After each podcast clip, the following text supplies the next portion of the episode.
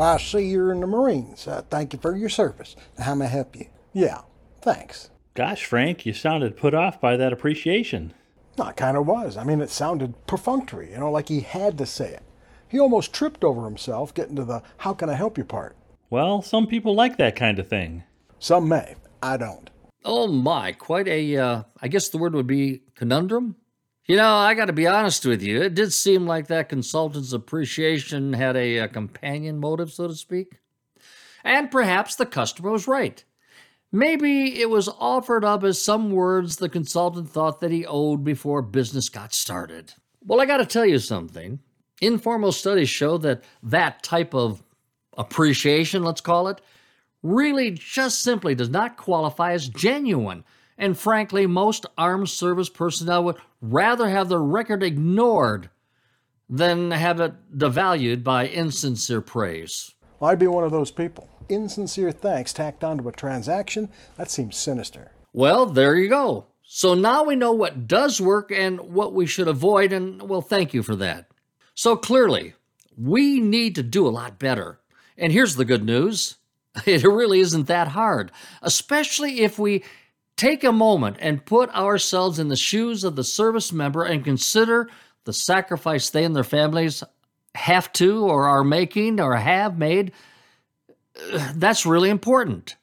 So, with that thought in mind, let's set two ground rules, okay? Ground rule number one saying thank you for your service.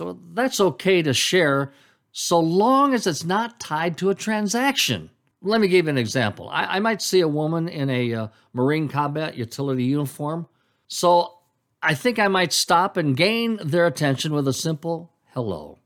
And once I have that person's attention, attention, no pun intended here. Once I have their attention, I'm going to establish eye contact. And I'm going to share a broad smile, offer a handshake, and deliver the words with a very thankful and respectful tone. Good morning, Private Markham, and welcome to Hometown Motors.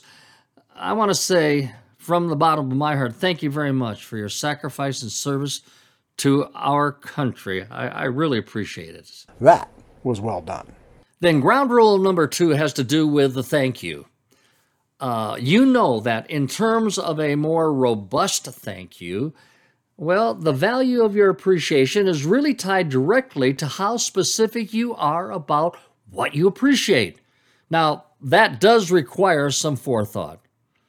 So, at some time previous to the point that you uh, meet the customer, learn something about them and, and think carefully about what it means to volunteer years of service to the service of your country. Hmm.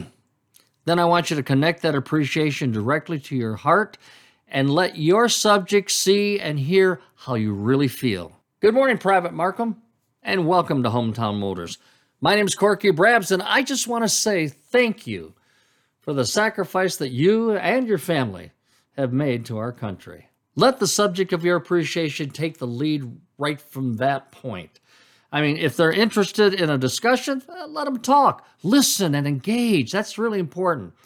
And when it's time to move on to the transaction, well, your customer's going to uh, your customer's going to let you know about that. And when it comes to the transaction itself, we'll let your work and how you care for them and meet their needs demonstrate your appreciation. You know, they've earned it. So it's time for you to earn it too. My name is Corky Brabbs, and I got to tell you, all of the years that I've been in the dealerships, either as a service uh, consultant or advisor like yourself, or in management, I've met a lot of military, past and present, and never have once have I not appreciated their dedication and their service. I mean, after all, it's because of them that gives us, all of us, you and me, the ability to help other people doing what we do so much. Well, have a great day, everyone.